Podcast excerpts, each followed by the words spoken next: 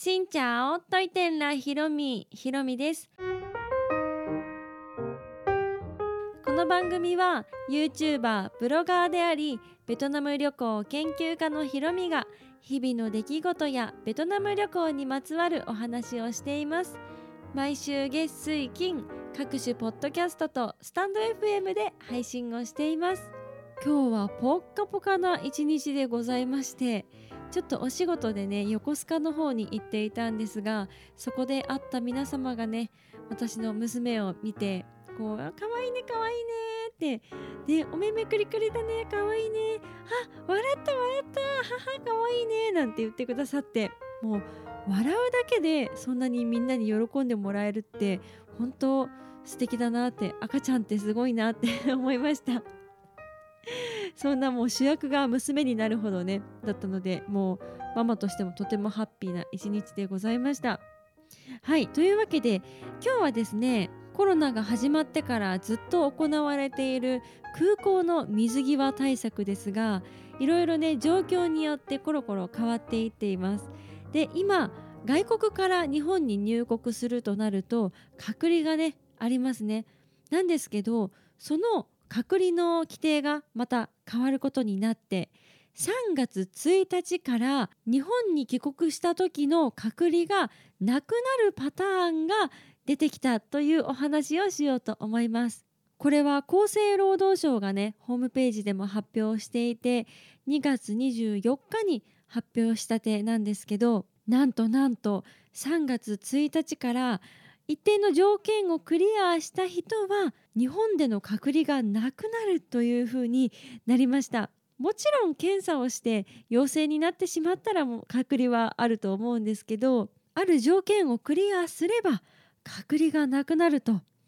海外旅行に行きたい行きたいでも日本に帰った時の隔離がなーって思っていた方にとってはねとても嬉しいニュースだと思いますしまあ外国にお仕事とかで行ってらっしゃって帰ってくる日本に一時帰国するっていう時に隔離がない方がもしかしたらねいるとそうしたら楽になりますね。今では隔離があると施設、まあ、ホテルとか指定されたところで隔離をされたりとかお家で隔離をするにも空港からお家までは公共交通機関使っちゃいけないから乗り捨ての車使ったりとかお家の人が迎えに来たりとかで車でね12時間とかってなるとタクシーとかもね結構お金しそうだしあタクシーも公共交通機関ですねだからねその水際対策で一時帰国をどうしようかって思っている方もたくさんいると思います。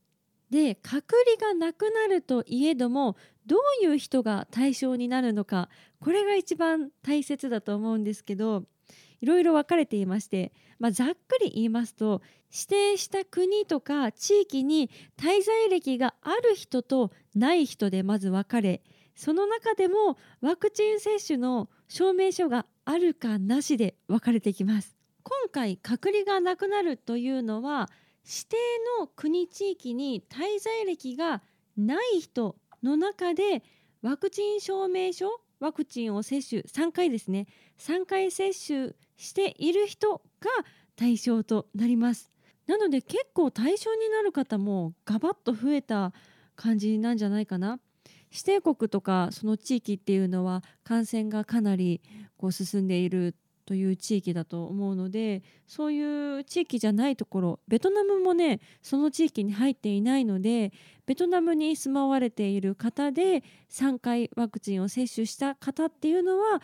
ね、日本に入国する時一時帰国する時に対象にもなりえますね。もし今報道されている通り3月15日にベトナムが観光客受け入れをしたとしたらワクチンを3回打った観光客の人はベトナムにも旅行行けるし日本に帰ってこの隔離もなくなる可能性も出てきます。もちろんねコロナ陽性になってしまったら元も子もないんですがかなりこの隔離なしっていうのが国を越えるハードルがすごい下がってきたといった感じがします。もちろんこういった政策っていうのはコロコロコロコロ変わっていくから3月1日直前にね変わる可能性もあるしもしかしたら自分が例えばどこかの国旅行とかで行きました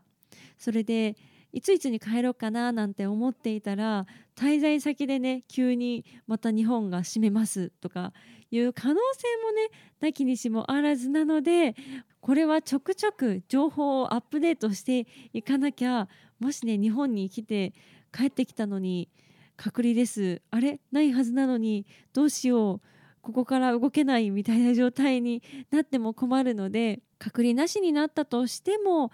もしそれができなくなった時にどういうふうに自宅まで帰ろうとかこのホテル使えるなとかもしかしたらね陽性になってしまうとこう指定されたところに行ってしまうのかもしれないしもしそうなってしまった場合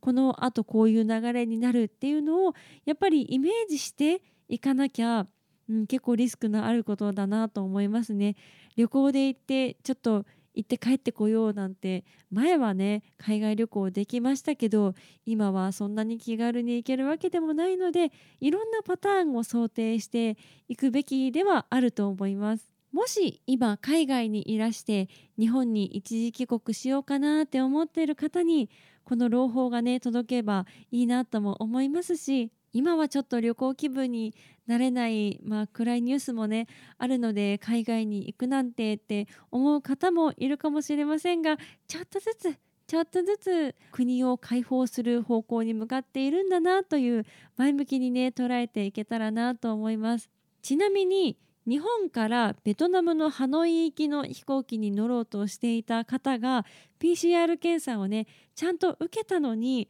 その受ける期間がちょっと違ったみたいでこう公的なものではなかったのかな。それで飛行機に乗れなかったっていう方がいらっしゃいました。ベトナムの大使館がこう指定した期間でやってくださいっていう決まりなんですけどちょっと違うところでやったみたいでねなのでそれで飛行機に乗れないなんてことがあるのでこのワクチンを3回打ちましたっていう証明できる書類ちゃんと用意した方がいいですね。こう政府の公的なところで発行されたものとかちゃんと名前が書いてある生年月日とかワクチンはどこのメーカーとかいつ打ったかとかそういったものがちゃんと入っているものをもうブレずに ブレブレで取ってねちゃんと見せたのになんか見えないなって言われたら、ね、ショックじゃないですか。うん、なのでそういうのをちゃんと揃えたりワクチンのねメーカーとかも一応指定されていてまあ、日本でね打ってモデルナとかファイザーとか打っている方はそんなに問題ないですがベトナムにいらっしゃる方は結構アストロゼネガ製を打っている方もいらっしゃってこの3回目の接種3回目以降の接種にアストロゼネガが入っていないからそういうのもね気をつけなければいけないですね。3回目以降はファイザーかモデルナでしかダメみたいなのでアストロゼネガとかシノファーム打ったっていう方はちょっと注意が必要です。この水際対策の情報は本当にもう瞬時に情報変わっていくと思うのでぜひ皆さんもこまめにチェックしてみてください厚生労働省のホームページにちゃんと載ってありますということで今回は日本の水際対策がちょっと変わって3月1日から隔離なしで入国できる方がいますというお話でした。この配信は毎週月水金各種ポッドキャストとスタンド FM で配信をしています。日々の出来事やベトナム旅行についてまた皆さんからいただいたお便りについてもお答えをしています。お便りフォームからスタンド FM の方はレターから質問やメッセージこんなことお話ししてほしいなど送っていただけたら嬉しいです。それではまた次の配信でお会いしましょう。変がプライ